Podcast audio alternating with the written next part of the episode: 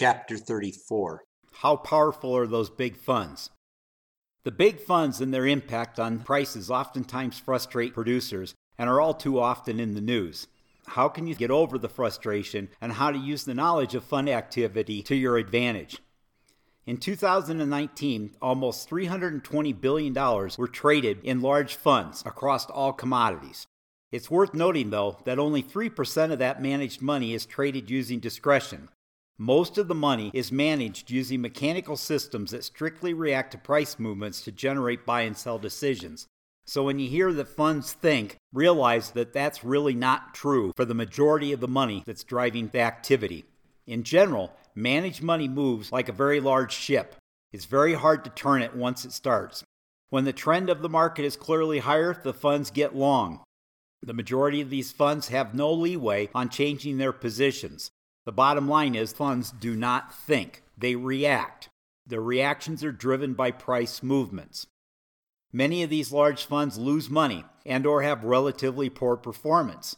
So when everybody acts like the funds are so all-thinking and so brilliant, just look at their performance and you'll see otherwise. The Wall Street Journal says it best. The hedge fund industry continues to do this year what it has been doing for more than a decade, trailing the stock market big time.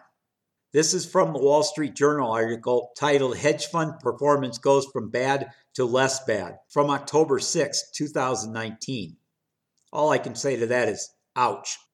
In other words, the large commodity funds that everybody acts like are so smart and make so much money actually are underperforming the stock market.